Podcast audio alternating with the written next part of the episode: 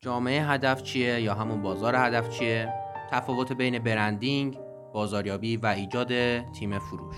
سلام عرض می‌کنم خدمت همه شما دوستان عزیز. فرهام علی پناه هستم. خوش اومدید به این قسمت از پادکست من. احتمال خیلی زیاد شما دارین این پادکست من از طریق پلتفرم های مخصوص پادکست گوش میدین مثل کست باکس، گوگل، اپل یا وبسایت ایرانی شنوتو. یا دارین از طریق وبسایت خودم به آدرس فرهام علی پناه گوش می‌دید.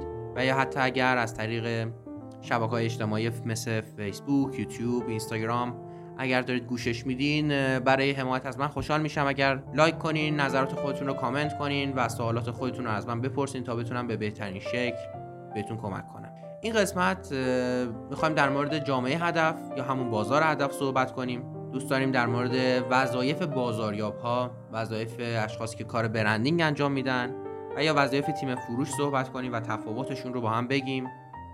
خلاصه تر این دو قسمت یعنی این دو موضوع بازار هدف جامعه هدف که یکیه و قسمت وظایف.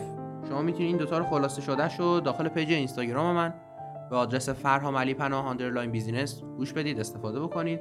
اما دوست داشتم اینجا خیلی راحت تر صحبت کنیم. یک پادکست خودمونی تر داشته باشیم تا بتونم به بهترین شکل ممکن منظور خودم رو ادا کنم موضوع رو بهتون برسونم و همین. شروع کنیم. بازار یا جامعه هدف چیه؟ چون هر کسب و کاری قبل از اینکه کسب و کارش رو شروع کنه بهتره که بدون بازار هدفش جامعه هدفش کجاست؟ جامعه هدف به مجموعه مخاطبین بالقوه و بالفعل گفته میشه که برای خرید یک محصول و یا تهیه یک محصول دور همدیگه جمع میشن. بازار یا جامعه هدف اینجوری تشکیل میشه.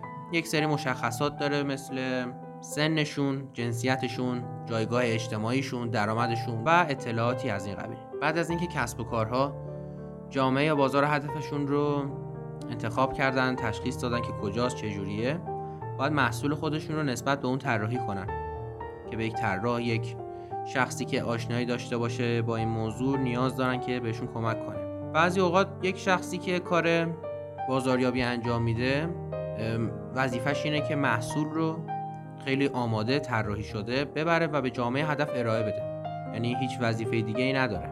اما شخصی که کار branding و یا بهتر بگیم marketing انجام میده چون branding خب یک مبحث جداست که در آینده باش صحبت می‌کنیم. marketing هم یه مبحث جداست. اما کسی که کار marketing انجام میده یه جورایی اون بار کار برندسازی هم رو دوشش هست. چون marketing یعنی صفر تا صد کار رو شما بر عهده گرفتی. بعضی اوقات شما مجبوری که حتی طراحی محصولت هم عوض کنی.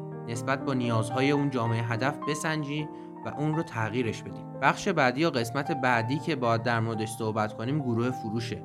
گروه های فروش کارشون مکمل کار بازاریابیه.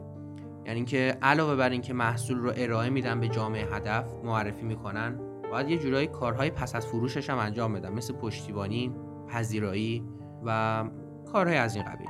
در مورد تفاوتشون وظایفشون صحبت کردیم. خیلی بده که داخل جامعه ما جا افتاده مثلا کسی که کار ویزیتور انجام مثلا ویزیتور طرف میگن طرف بازاریابه.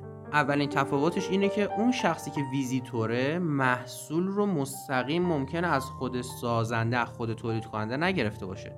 اگر بخوام راحت تر و بهتر این رو توضیح بدم سه تا شخص رو در نظر بگیریم. یک شخصی تولید کننده است یک شخصی نماینده تولید کننده است و یک شخصی هم که ویزیتوره.